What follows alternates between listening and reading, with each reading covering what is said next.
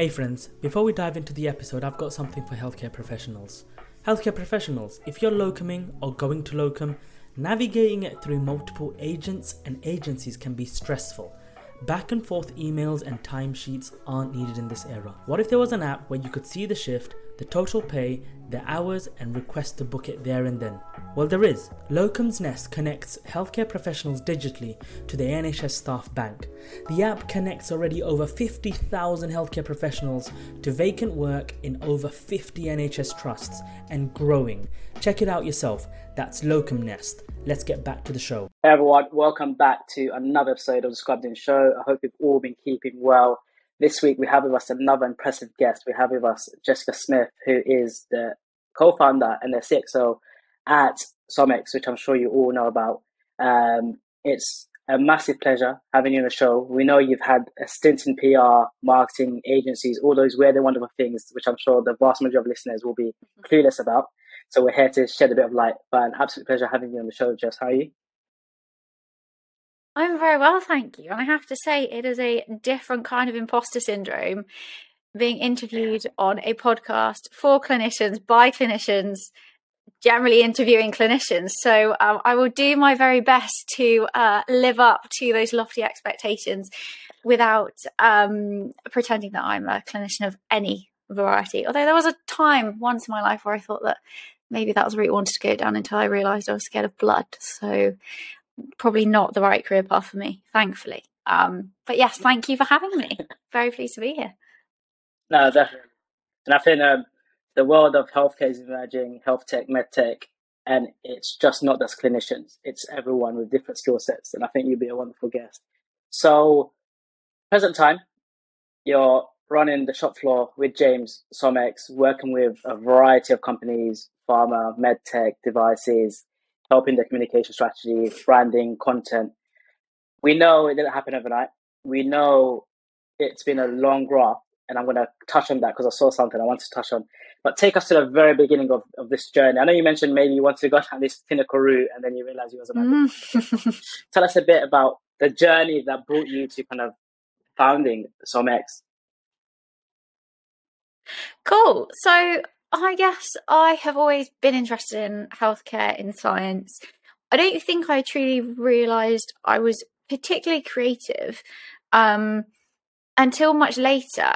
And in on reflection, you know, I, I think, oh, maybe I should have done some different A levels. But I'd always gone down the science route. Um, been really active, love sport. Thought I know what I want to do. I want to be a sports medicine doctor. Um, and then I think probably coupled with realizing I wasn't a fan of blood and it was a very long route to get there, decided that wasn't quite going to be the the journey that I wanted to go on. And I'm a really impatient person, so tell me that's going to take me 10 years to get somewhere, and that's definitely off the table for me.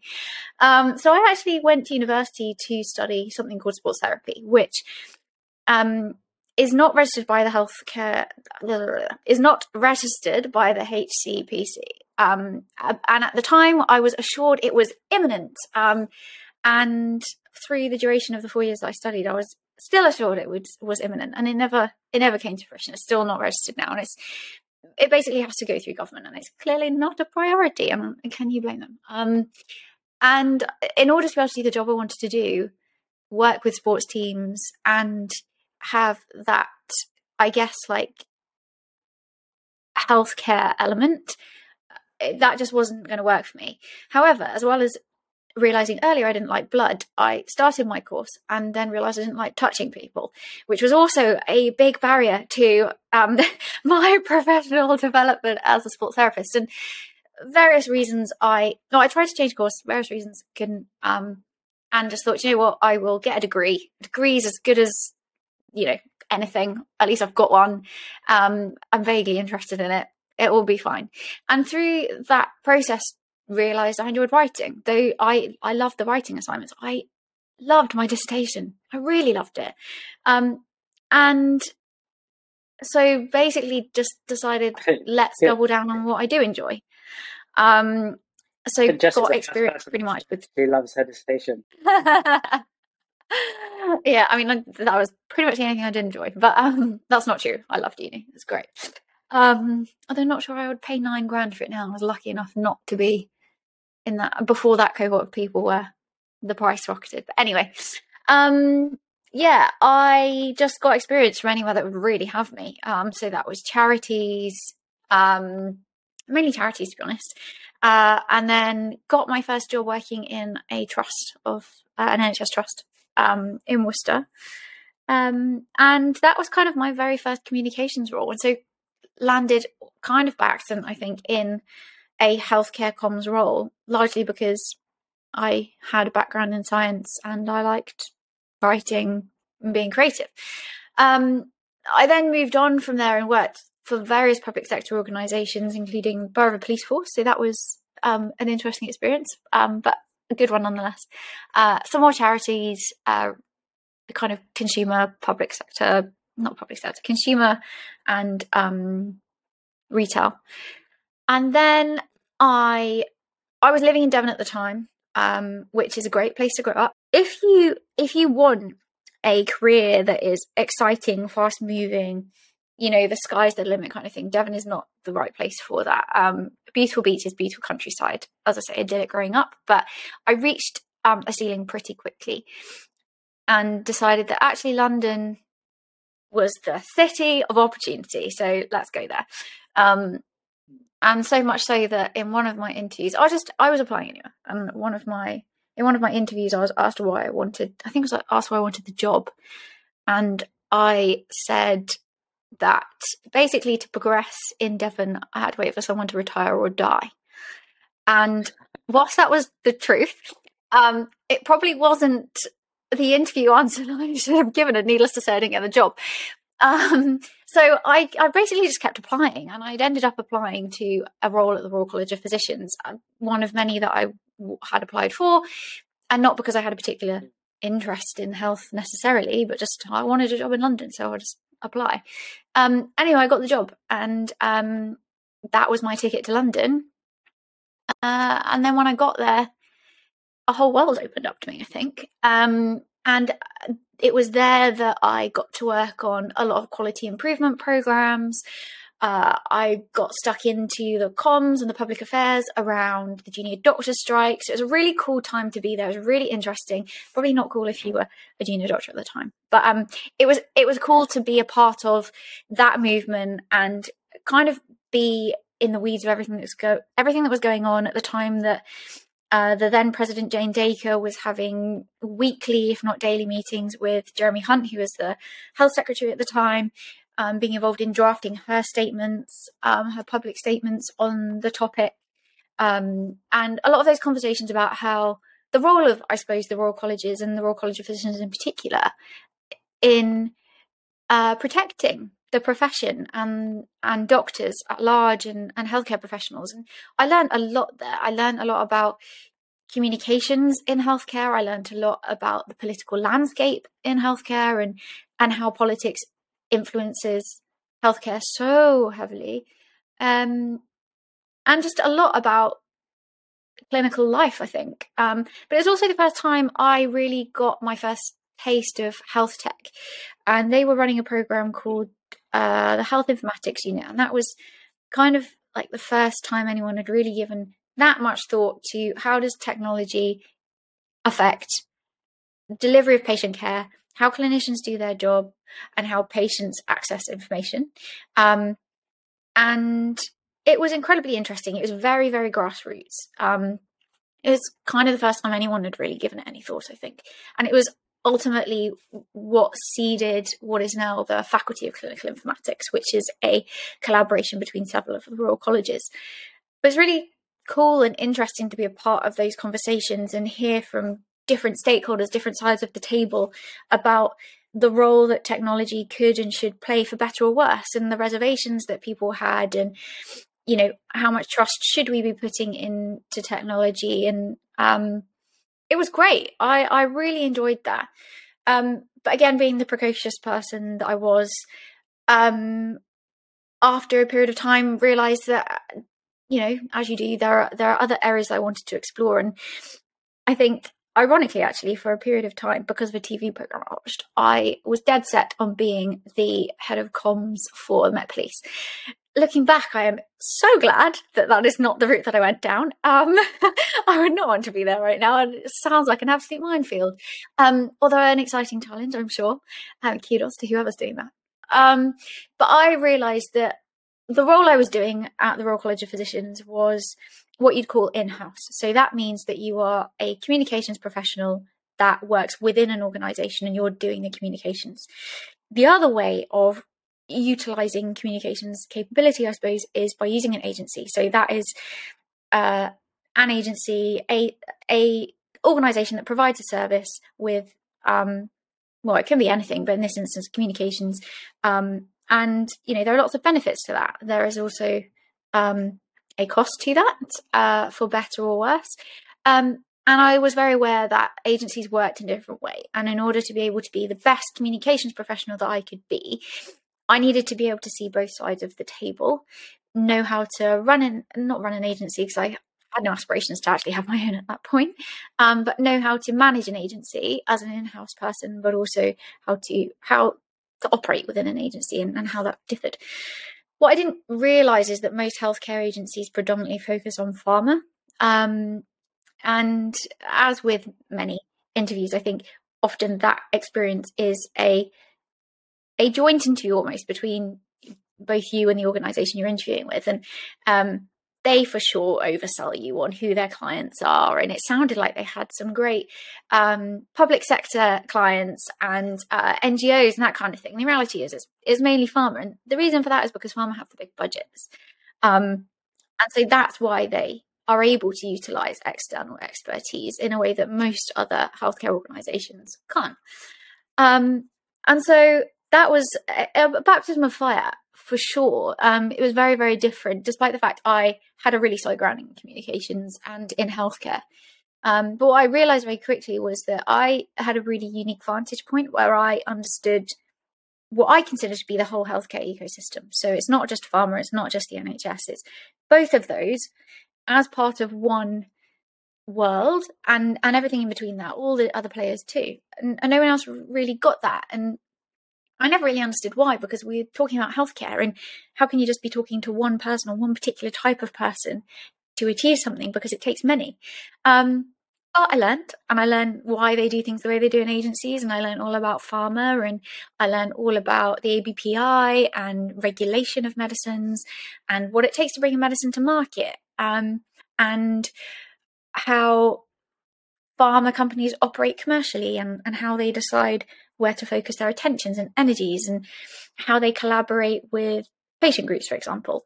Um, and so, again, learn a great deal. Um, and while I was at the Royal College of Physicians, that was where I met James. He was on the um, FMLM Fellowship and at Health Education England. Um, he later moved on to the Digital Health London Accelerator. Um, and so we had kind of the shared interest of health tech. Um, and he had identified that a lot of the companies he was working with had this communication need where they knew they needed to communicate their value, but didn't know how to do that in a coherent and consistent way that really, I guess, aligned with the pain points of various stakeholders or customers, but equally understanding, by contrast to pharma, for example, uh, in health tech, you need to be able to communicate with everyone along that ecosystem because in within the same day, you're going to be having an investor conversation, you're going to be having a team meeting, you're going to be selling to um, maybe it's a practice manager in a primary care organization, uh, in a, a, GP practice. You could also be speaking to um, someone who is in a PCN or an ICS, as well as then speaking to a, a uh, someone at NHS England about a strategy that's coming out or um, a piece of procurement policy or something like that. And so you have to be able to communicate your value to each of them um, and understand where you fit. Um, and we understood that between James and I from his clinical perspective, having been um, an anaesthetist and um, worked obviously on the shop floor of uh, hospitals. So we, we identified this need. I loved it because for me, I was working with pharma, which was cool because there's big budgets. You can do sexy things um, in the same way that you can't when there are less budgets. But what I really loved was that I was really close to the impact. Um, and I, I learned that that's what I needed from a career being I wanted to be purpose driven. Everyone says this, right? But genuinely, maybe it's my ego, but I needed to feel that I was making a difference.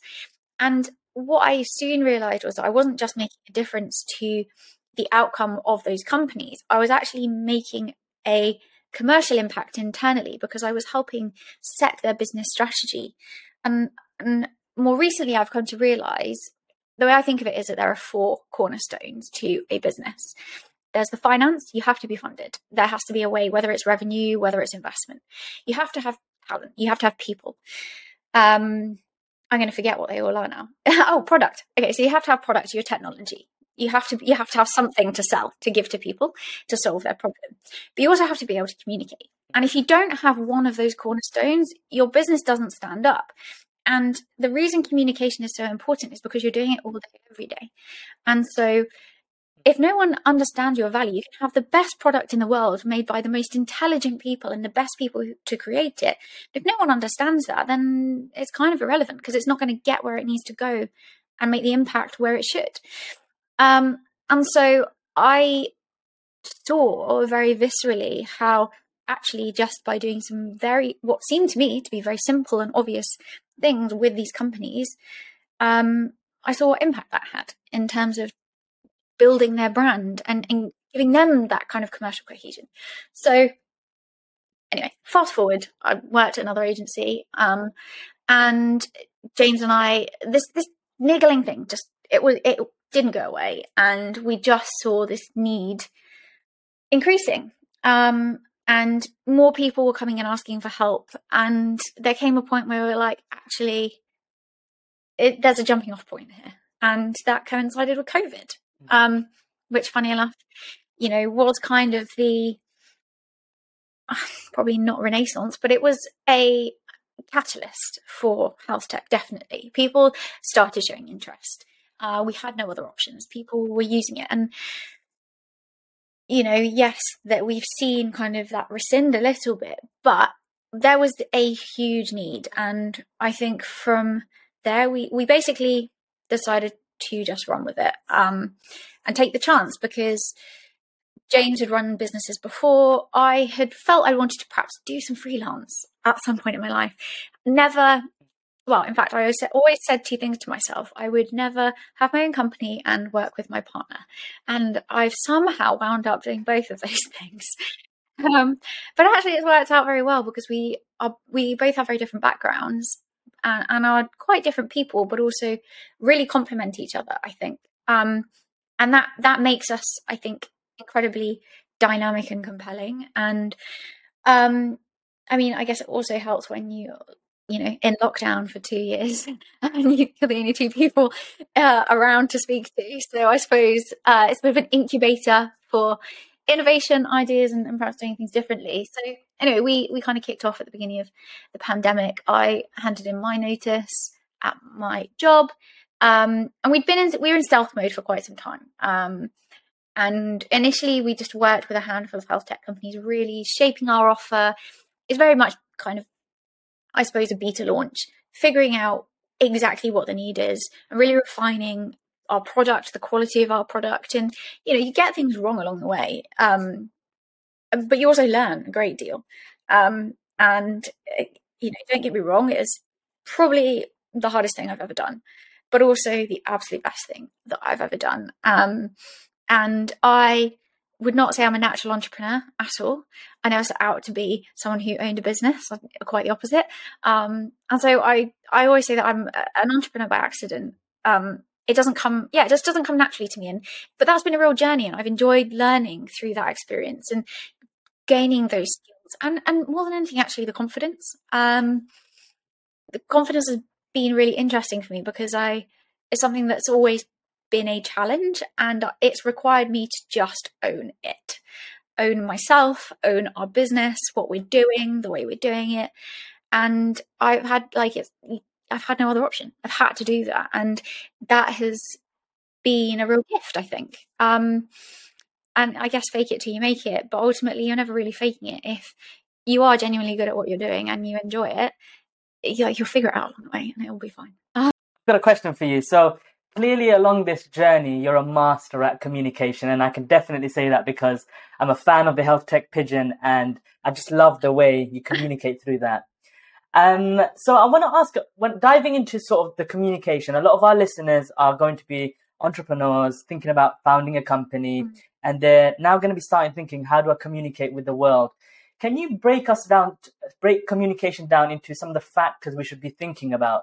So, for example, I've noticed very clearly that the tone of communication varies depending on who you're talking to, and it's very clear with how SomX does it, and I just love that.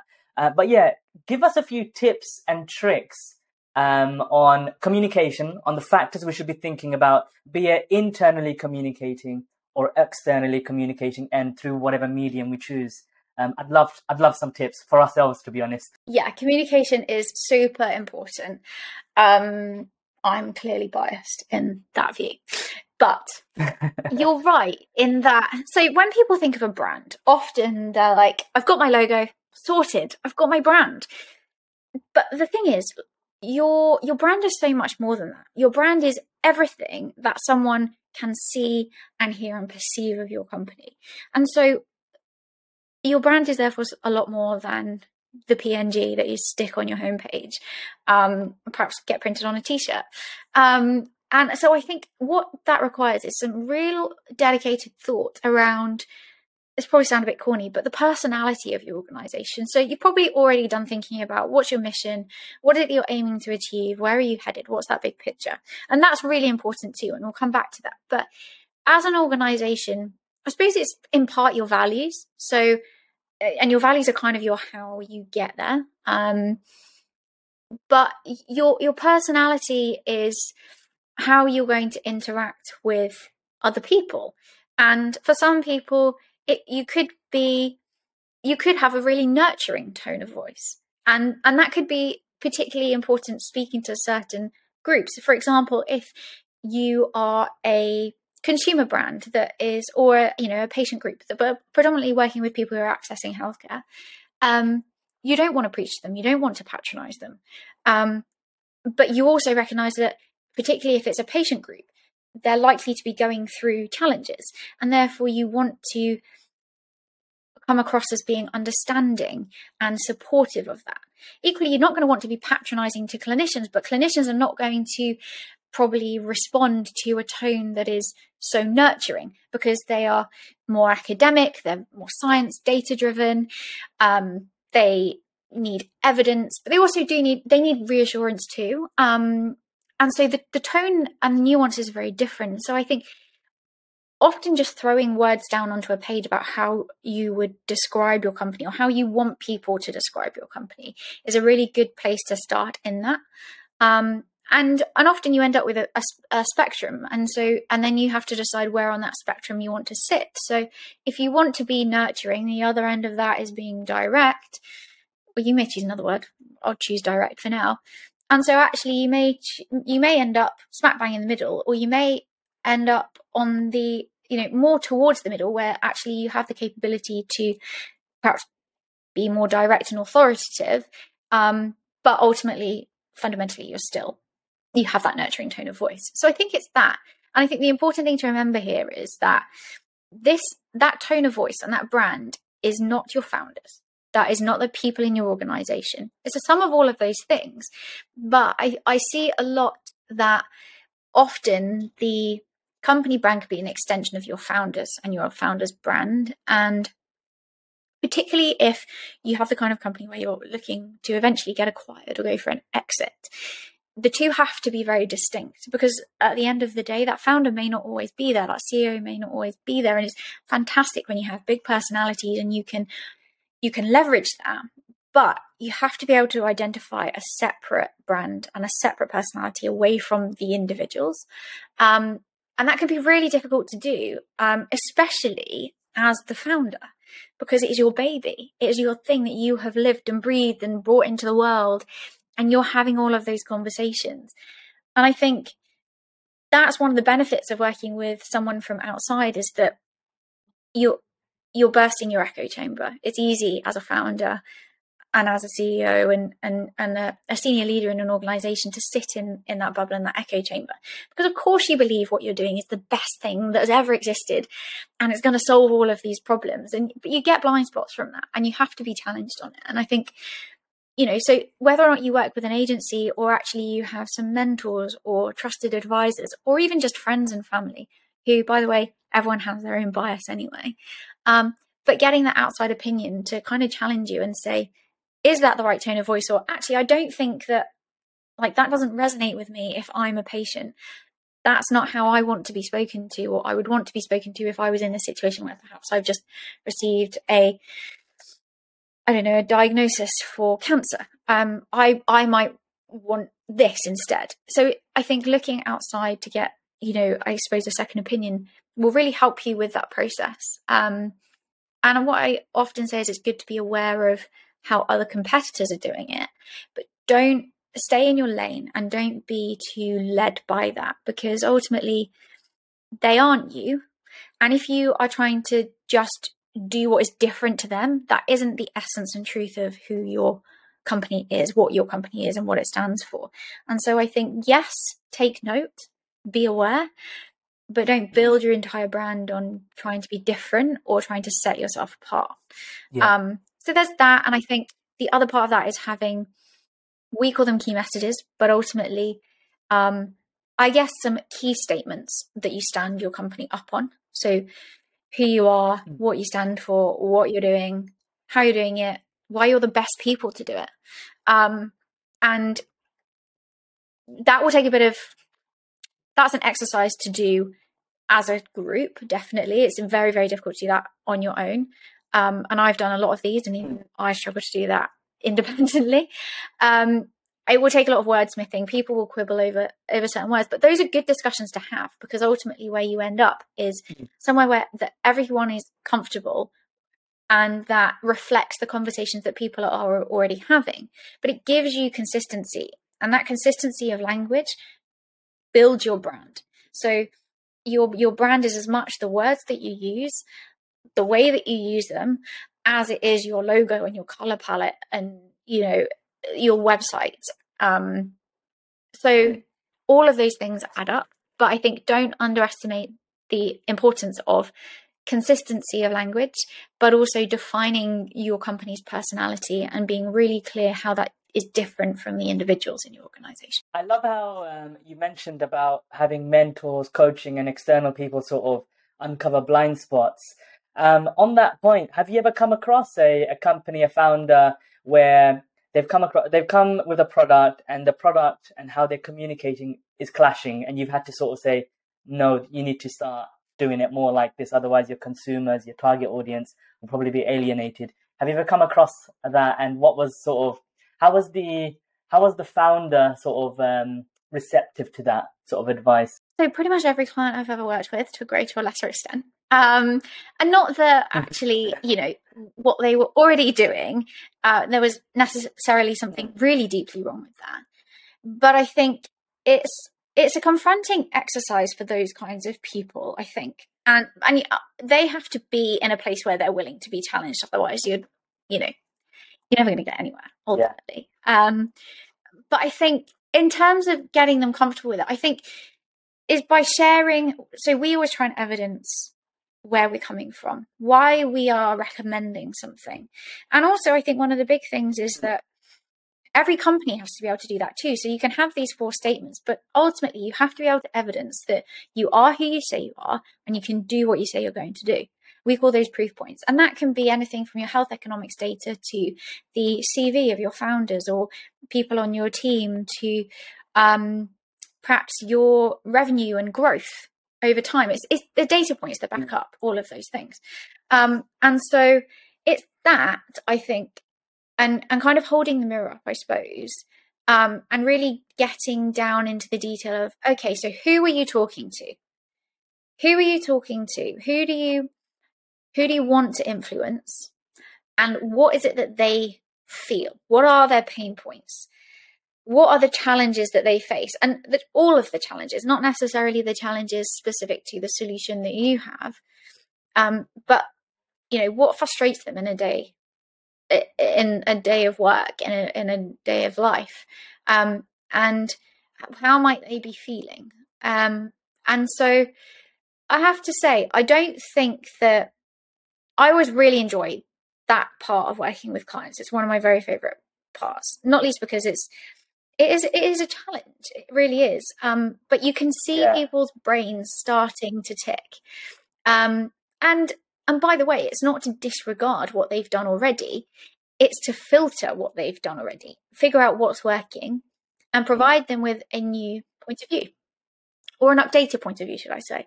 And i think often they've come out the other side of that actually having found that a really useful exercise because it's given them an opportunity to reflect on how they communicate with their team and the way that perhaps their sales team are communicating yeah. versus how their product team are communicating and realizing that actually there's a disconnect there and whilst obviously both those teams need to there's nuance in the way that they'll communicate and the things that they're communicating but you have to have that consistency and so when you when they yeah. can start to see how that all comes together they they get on board pretty quickly, I would say. But equally, you do have founders, as I said, who are there are particular words that they are obsessed with and they love, and there will be reasons for that. And so sometimes it's about finding balance to to incorporate that um, yeah. with our perspective too, rather than just saying, let's just throw everything you've done in the bin and start from a, a blank sheet of paper. It's not doing that at all. Um, and yeah. I think there are times where that is appropriate there are times where that's not appropriate, and that might be because what they have is actually pretty good already. It just needs refining, or that you can see in doing that you're going to insult someone, um, and that might not be the best place to start a relationship. So it's yeah, I guess it's um, yeah. you have to be able to read the context and read the person and understand what although they, they're a client and they've asked you to do this particular piece of work, reading between the lines to understand what it is they're really asking and expecting of you, um, and figuring out how they communicate, and um, I guess mirroring that to an extent. Absolutely. Um, I can tell you're definitely now a master at communication because that is amongst the most difficult thing to do for founders. So as, as a founder, I can say when you when you get harsh feedback, the natural thing is, damn, that's my baby that they've just sort of uh, said it's not mm-hmm. right, um, and then and then you become with the communication of that person, you become receptive and you go, hold on a minute, they're completely right. Um, so yeah, you're right. That is amazing. I want to ask one more key question that I'm really personally interested in learning from you, and that's about community building. So we're told that communication is vital to building communities, and that's a community within a company and a community amongst your users and the people who are coming to sort of use your product or whatever it is, um, be it clinicians, be it the direct consumers themselves. Um, I'd love to know a little, a few tips on communication and looking to foster a healthy community. I and we are of the belief that it comes down to one core thing, which is value. So you have a product, you have a solution, and that's great. That delivers inherent value. However, as a provider and someone you're building relationships, and therefore what people remember is how you made them feel. And so, and what they got over and above what they were expecting to get. And that's not to say that you need to have no boundaries and go wild and just do everything for everyone. That's I'm not saying that. But in terms of building community, I think where we start with content is you have a product that's providing value through your content. You should talk about your product maybe 30% of the time max. We would aim for 10 to 20% of the time. The rest of the time, how are you adding value to the people that you want to connect with? Because that's how you build trust and you build relationships. And so often, the way that you do that is through inspiring people, through educating people, or entertaining people. And that's quite a good framework, I would say, to operate through, whether you're creating content or you're building a community or running an event, is what value am I giving here? And so it, it kind of requires you to take away the ego a little bit.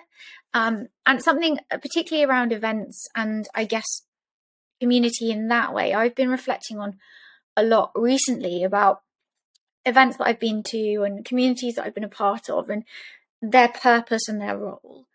And what I've seen is that often in those situations, or some of the, those events I've been to that have wanted to build community, the event really has been an opportunity for that company to showboat themselves. Which, okay, cool, you're doing a really great thing. And sometimes that's really overt, sometimes it's thinly veiled. Mm.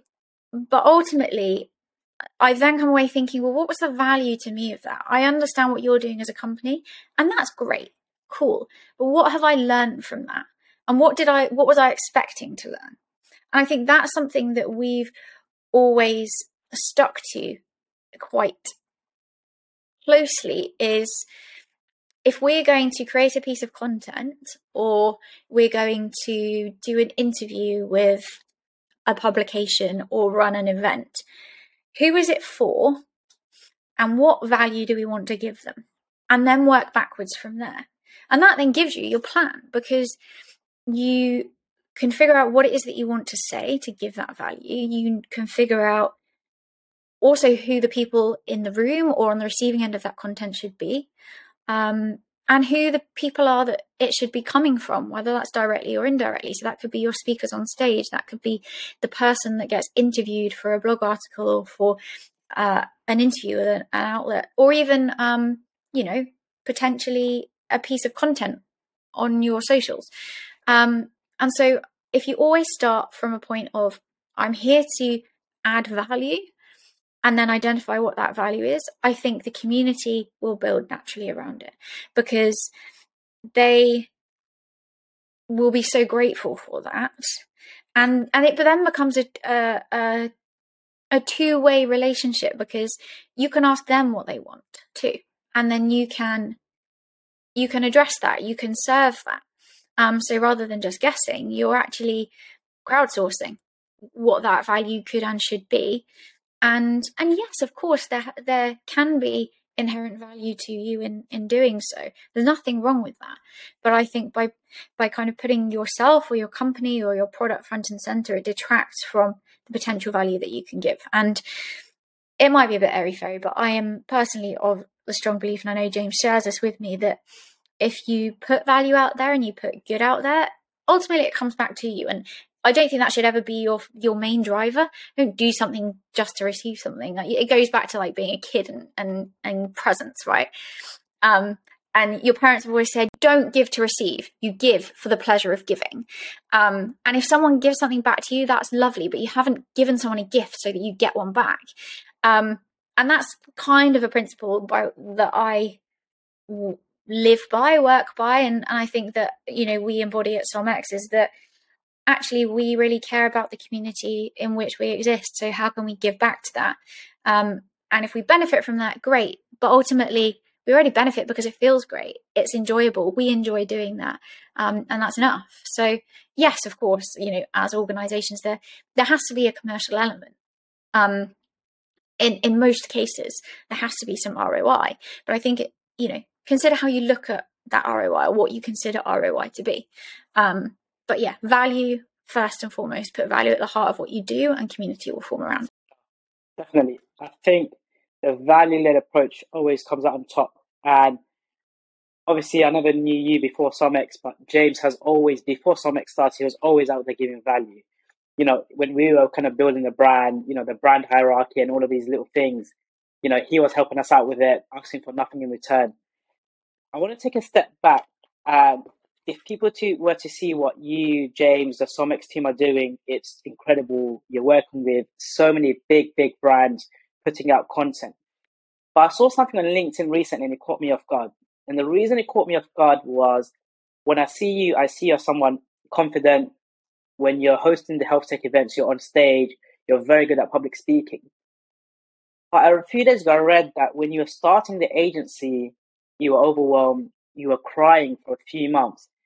Tell us a bit more about that, because when people see you, I, I would have never thought, I would have thought, you know, you only stage, you're super confident. You know, it's the last thing I wanted to see. So I think it'd be quite to touch on that. It's a funny one. Um, I guess it comes back to fake it till you make it. And um, I, I think we all struggle with imposter syndrome. Although, what I will say is, a very good friend of mine who works in um, positive psychology said that actually uh, imposter syndrome is a faux pas. It's actually known as the imposter phenomenon because if you call it a syndrome, people think that there's something wrong with them, but that's not the case. It's a very natural feeling to have. Um, anyway, that's a side note. but yeah, I think I, I, I said before, I, I, guess I always have struggled with confidence. However, if, I guess strangely, uh, by something of an oxymoron, I've always um, been able to perform, I suppose. So I can turn it on. And whilst I, I did say earlier I wasn't necessarily creative, I've always danced and performed uh, earlier in my life. And that's interesting because I'm naturally relatively introverted. I can be introverted, I can have extroverted and have my moments there. But um, I guess, you know, I, I kind of just feel like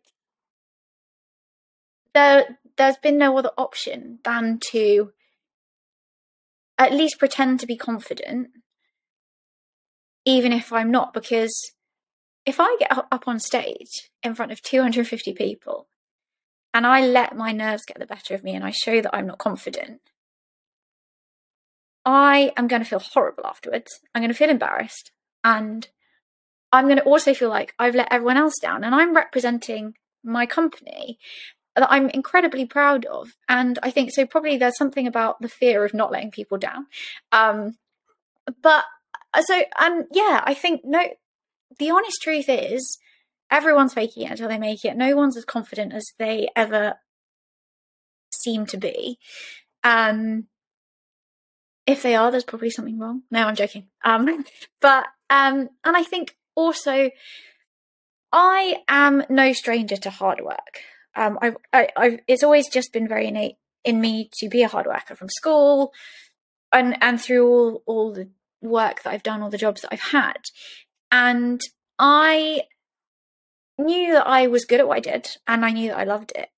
And I, as I said, I thought I knew what hard work was. But there is nothing that can prepare you for taking that leap from a very safe, secure role as much as that that in itself was stressful and hard work, there's nothing that can prepare you for taking that leap.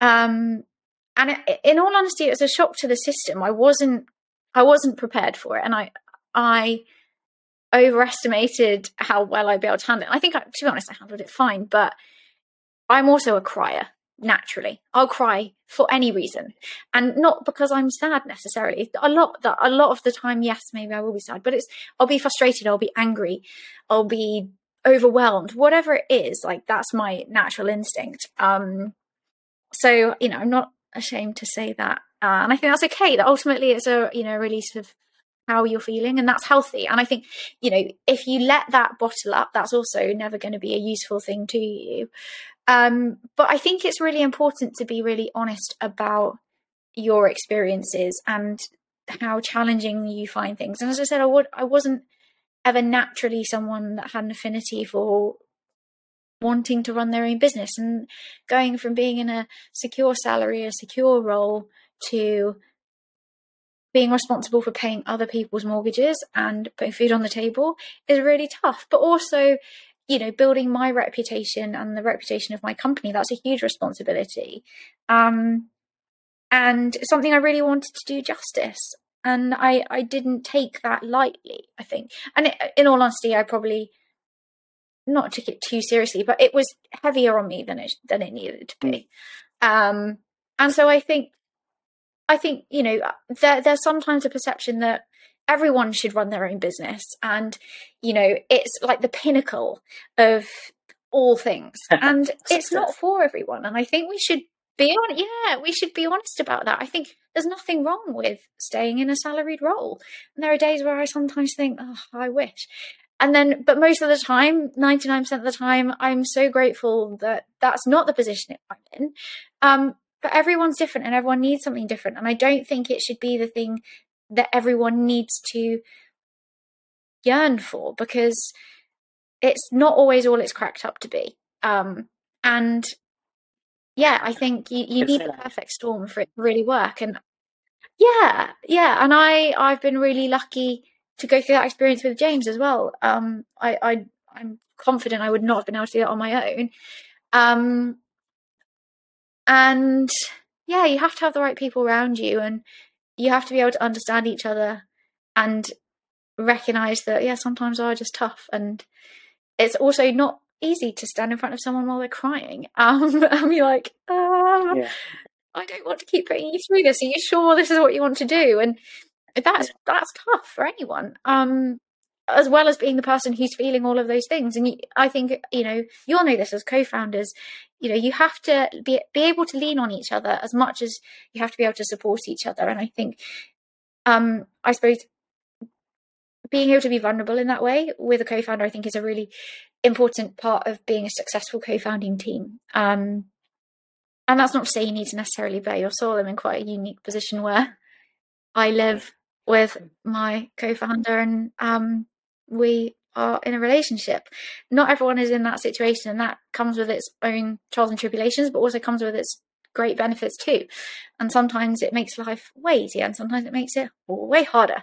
Um, but I think, yeah, I would just say, you know, it's important to be honest and also not be ashamed of the times when you found it hard or you've questioned whether you're doing the right thing and when something has shaken you or you don't feel confident and actually something i have been thinking a lot about recently is that a lot of my confidence has actually not come from myself which is a really controversial thing to say because lots of people are of the belief that you know you should you know self love find your inner confidence, be your own cheerleader, which by the way I think is important.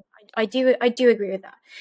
But sometimes you need someone to believe in you. You need that as your proof point to finally believe in yourself. And I've been incredibly lucky through my career journey that I've had several people that have have stuck their neck out for me and just gave me a chance where I honestly I don't really know why, but they did and that's what brought me to where I am today. And in them doing that, has enabled me to them putting me even in putting me in uncomfortable positions where I didn't feel ready to do something, I that that in itself gave me confidence, but also seeing that other people had confidence in me pushed me to then have confidence in myself. In part because I didn't want to let them down, but in part I was like, well, if they believe I can do it, there has to be some truth there. Like that, these aren't stupid people.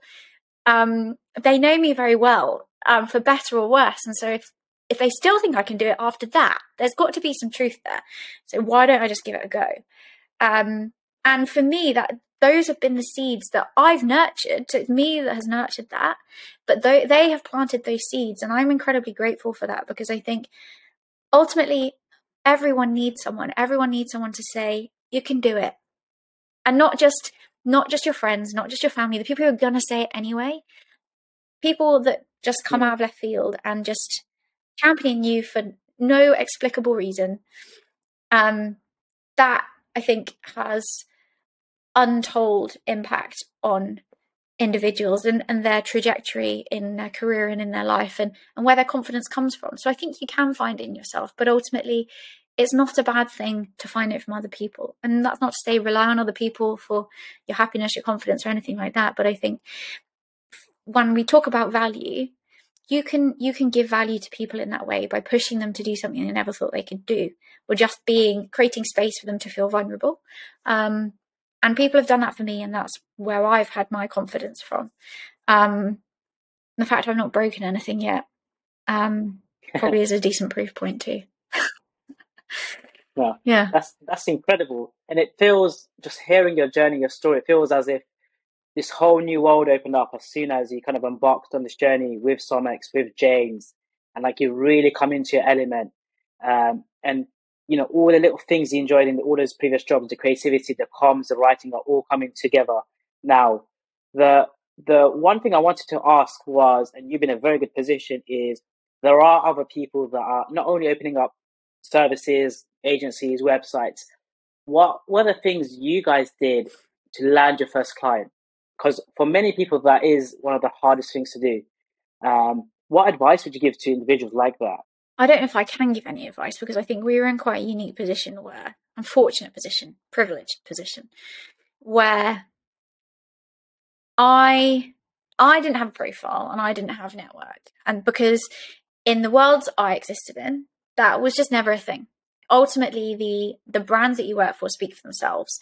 Um, no one um, like has their own brand, and no one like does their own content or anything like that. You when you speak, you speak on behalf of the agency you work for or your clients. Um, so you're very much kind of behind the curtain. James's experience is very different to that, where he had to put himself out there um, and built an incredible network and community around him. And, you know, being really honest, that was what landed us our first client because they had trust in him, mm. because he had a track record. Now, you know, while we were in stealth, there was time, potentially a time, if I speak very quietly, where there was maybe overlap. So I couldn't be really outwardly vocal about what it was that we were doing. Um, and he could, and he already he had his podcast. He'd been working across these accelerators. Um, he had you know great relationships with investors, with um, you know the NHS, with innovators, with you know different programs, different people. Um, and so I think when he decided to close down the accelerator, I think people were also quite curious, like, what are you doing next? And inherently, kind of, some people wanted to get involved. And so it was that. And I will always be very grateful that, you know, we were able to benefit from all of that in a very overt way. And, and I guess his the legwork he had done previously. Now, the legwork that I had done previously was very much in the background and it wasn't the same because it was built upon my expertise, knowledge, and understanding of healthcare communications. I didn't need a personal brand for that, whereas James did for what he was doing. And so I guess it was the coming together of of both of those things. Um, and yeah, people just putting their trust in us. Um, which again, I'm incredibly grateful for. And, you know, we still have our very first client. We still work with them. Um, and as I said, we've got things wrong along the way. And but I'm really confident that we've got better and better and better, and that snowballs. Um, and you know, I am not ashamed to say no one can take that success away from us. And you know, you go through tough times, and I think as you evolve, challenges change over time. Things don't actually get any less hard. You just solve some problems, yeah. and a whole new set of problems comes in. Um, but also, I think you learn to deal with them better you become more resilient. Mm. But when I look back, so this Christmas just gone was a really, um, I guess, important moment for us because if I looked back to the Christmas the year before, it was practically the tale of two cities. It could not be more different. Um, there was three of us, the Christmas of uh, 2021. Um, I was crying a lot. Uh, and it was really tough. Um, and then fast forward to this last year, things difficult in a different way. I wasn't crying. We have a team of 10 people and it feels like we have an actual business. And we and the it, the difference wasn't the fact we had an actual business. The difference was we believed it. Mm. we believed that we had a business. And you know you you look at your growth through that period of time and like you i think you know we obviously you regularly look at your finances and your growth metrics and all of that kind of thing. Of course you do. You have those regular check-ins. But actually when you have those two points that are so far apart and you see the difference and the growth across that time it's huge and that's really confronting whereas when you're looking at it more regularly it's less obvious it's like if mm. um i don't know someone loses weight or gains weight if you're if it's someone you live with, you might not notice on a week to week basis if you see them all the time. But if it was like an uncle or an aunt that maybe you've not seen for six months and they've gone on like some kind of lifestyle transformation, you're going to really notice that because of the period of time where you've not seen them. So I think it's you know really important to have I guess those checkpoints and and have that time to step back. But yeah, I guess I go back to what I said before that getting your first client is is tough. And I, I absolutely see that with companies we work with too. Um, I think we're in a unique position where we could, I guess, build, we had a track record before we started and we had a hmm. community before we started. And that gave us, um, I guess, pushed us towards being able to get our, our first client and our first couple of clients um, more easily than perhaps others would be able to. Um, I don't say that with any arrogance because I think we were in many ways lucky, but I think that's also a culmination mm. of the all the work we'd done previously. Um, whereas you know lots of companies are coming from a standing start, especially if you build a product. Um, and so convincing people to trust not just in you but in that product is a different ball game to people just trusting in James and I. And you know we've got a CV that backs up what we're doing. Um, there's no kind of additional factor where you're going to have to trust in a technology or a platform or service. No, definitely. And I think the one thing you mentioned, and it's it's nice to echo it, is you only realize how far you've come when you look back, and it's over a, period of time, mm. and it's always the small wins that lead to the big victories. Um, and you can clearly tell with, yeah. with. I remember when James was building in, in stealth mode, and he sent me kind of the PDF of the SOMX branding, and he's like, "Hey mate, I'm going to be launching this soon," and I was like, "Mate, this looks bloody sick." Um, and following up, the, the question I had was so I'm going to put my hands up.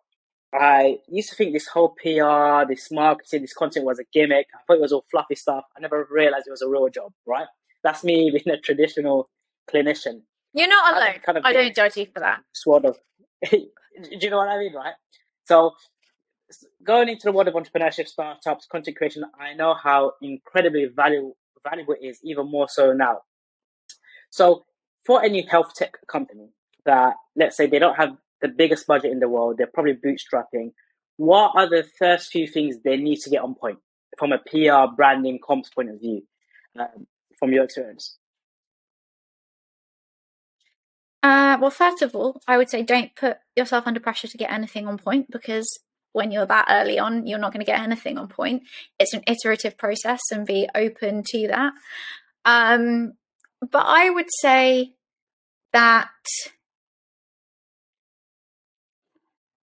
I, think community is is an interesting thing, and don't get me wrong, building community takes a lot of resource and capacity. But I think even if you're able to just give consideration to what your community, so the different people that you want to be engaging with, what they need, think about that and think about how what is in your wheelhouse in order to help you address those things.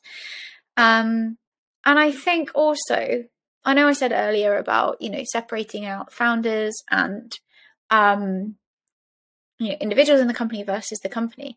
Actually, sometimes the easiest way to start is for founders to be sharing their journey and talking about the things that they're interested in.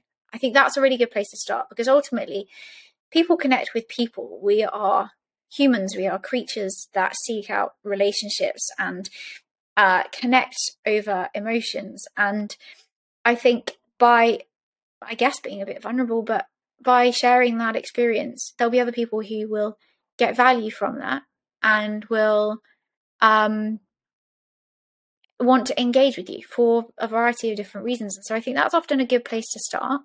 Um, I guess also caveating that with perhaps don't overshare. Um, maybe don't take a photo of yourself crying. Just talk about it two years later.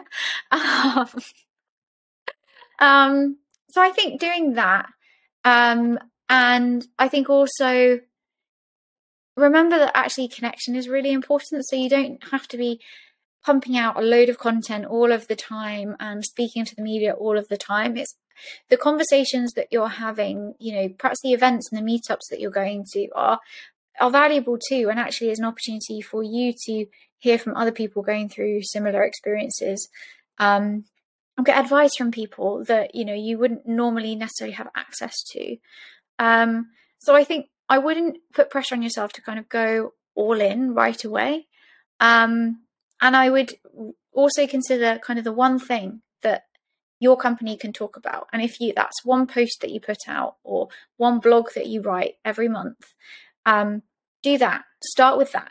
Um, because ultimately, content that's published is better than content that isn't. And so you have to start somewhere. And the con- the first post you do is going to be terrible. And um, make peace with that because you will get better and it will get easier. Um, and if putting, you know, half an hour in your calendar every week to come up with a post is the um, reminder that you need to do that, then then do that. But don't overthink it post what's on your mind um, and post about the thing that you think is relevant to your community, whether or not that exists, because ultimately your community will build around you.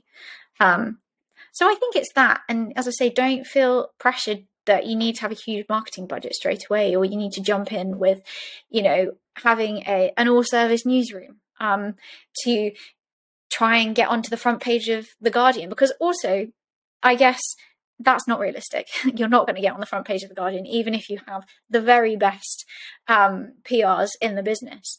But uh, all of these things are about building up credibility, and um, you know, I think it does take time, and you're never going to go from a standing start. That's not true. You can never say never. You are unlikely to go from a standing yeah. start. Um, and so, go as fast as you're comfortable with. Um, and ask other people what they're also doing who are going through perhaps similar experiences or a similar size, working in a similar space. Get ideas from them um, and find out what's worked for them too. And again, it might be that having an intern is a good idea for you. I would perhaps challenge whether at an early stage an intern is the, the right approach, given that you need to be able to give them something and they're obviously very early in their career. And ultimately, you don't just want someone because they're cheap, but a freelancer or someone who can, you know, give you a couple of hours a week before, before you go in for a full hire or a full team or engaging an agency. Um, and there are so many platforms out there that can help you with this stuff now not least ChatGPT. Everyone's talking about it, and that's not to say just you know type into ChatGPT, write me content on this topic, or write me a LinkedIn post on this topic, because ultimately people are going to see through that. But use it to get get inspiration. Um, don't feel that you need to kind of just pull something out of thin air. And um, and if all that you can think of doing is resharing something that someone else has shared with one sentence with your view on it, that's enough. Um, so yeah, just do something um, and don't feel that you need to be speaking to all of the journalists at the national newspapers or yeah starting a youtube channel right away um, that might be right for you at some point in time um, but, yeah. but go to where you feel most comfortable yeah I don't, I don't think we need to worry too much about the youtube channel most medical shows have a youtube channel already like every, every medical yes also true yeah but yeah, correct. The yeah. one thing you did say, the one thing you did say that I, I resonate with is it's an iterative process. It's just making the start nice and slowly. And like you said, you don't need to be on national news front page the day you launch your product. Uh, and I think that's super important. And I think, and you echoed it before, a lot of founders, they want that overnight success. They want to kind of get all of these deals with all these hospital trusts and kind of the million dollar fundraisers. Um, and then I guess you know we live in a world where everyone's sharing all of these wins online, and you never get to really see the, the reality behind the scenes. Mm. Yeah, definitely, and that was exactly why I um, did that interview that I did, where I basically told everyone I cried for three months, um, because it's not all sunshine and roses, and you know it's really easy to to get caught up on all the celebratory posts that people put out there. Which don't get me wrong, I also love seeing. Um, and it's amazing to be able to see people succeed. And it feels good when you succeed and you inherently want to share that. But I also think it's really important to acknowledge that it that's not that's a snapshot. Um, and you know, there's a whole like 95% of the journey that actually you're not seeing. And that can feel quite lonely. So if actually we're all a bit more open about those challenges um, it helps us feel better, but also it's going to help other people because they're not going to feel like they're the only person going through it, and they can also get advice and see how other people have overcome these things. Um, so, yeah, I think I think it's great when people succeed, but don't feel like everyone else is succeeding and you're not, because that's not true. You know, no, definitely agree, and I think you you perfectly put it. Um, and just speaking to you, I think over an hour. One of the reasons as to why I think SomX is super successful is the human touch. Like you guys are like genuine people. You know, it's not just a machine. Uh, you know, there's genuine value. Like you do care about the brands and the clients you work with, and you do want them to succeed. And by virtue, that helps kind of SomX grow. Um, but I'm super conscious of time. I know we've taken up a lot of your time and we started late, but I want to say a massive thank you, Jess, No, for kind of worry. coming on the show, sharing your story. Um, it's nice to hear someone working in health tech that also happens to be from a non-clinical background. Um, and it's interesting to see the journey, what kind of brought you to, to, to this world. Yeah. Well, thank you for having me. I think, you know, for anyone, whether you're a clinician or not, I think if you're interested in health tech or whatever you're interested in, my advice is just say yes to things because you don't, you never know where you're going to end up. And that's all I ever did. I said yes to things. I told you earlier, I thought I was going to be head of comms on the Met. I am, I could not be further from that. And I am confident I'm a lot happier than I would have been if I was in that role. So I think sometimes just do away with the expectations, say yes to opportunities, um, and you'll end up in the place that you're meant to be. So you'll be fine. And health tech has so many opportunities for everyone. I think it's an incredibly inclusive place. Um, there's of course more work to do to make us even more inclusive, but you know, I think they really it really embraces people wherever they're coming from and wherever they're headed to. And that's one of the reasons why I like it so much. Um, so yeah, never be scared about how do I get into health tech or whatever it may be. Um, whether you're a clinician or whether you're not, there's opportunities for everyone. No, definitely. Um, love this episode. A massive thank you once again. I wish SomX, both you and James, all the best. And I know it's such an emerging field. Like you guys are going to kill it. Absolutely. Uh, but yeah, Thank it's you. been good fun. It has, yeah. I've loved it. I think, um, I yeah. I recently I've been on a couple of podca- podcasts, um, which I don't often have the privilege of doing. So it's been a lot of fun. So thank you for thinking of me, for inviting me. Um, I've thoroughly enjoyed myself, and it's always nice to chat to you both. So I will take any opportunity to do that. Yeah. thank you Jess. And a massive thank you to all our listeners as well. We'll see you all next week.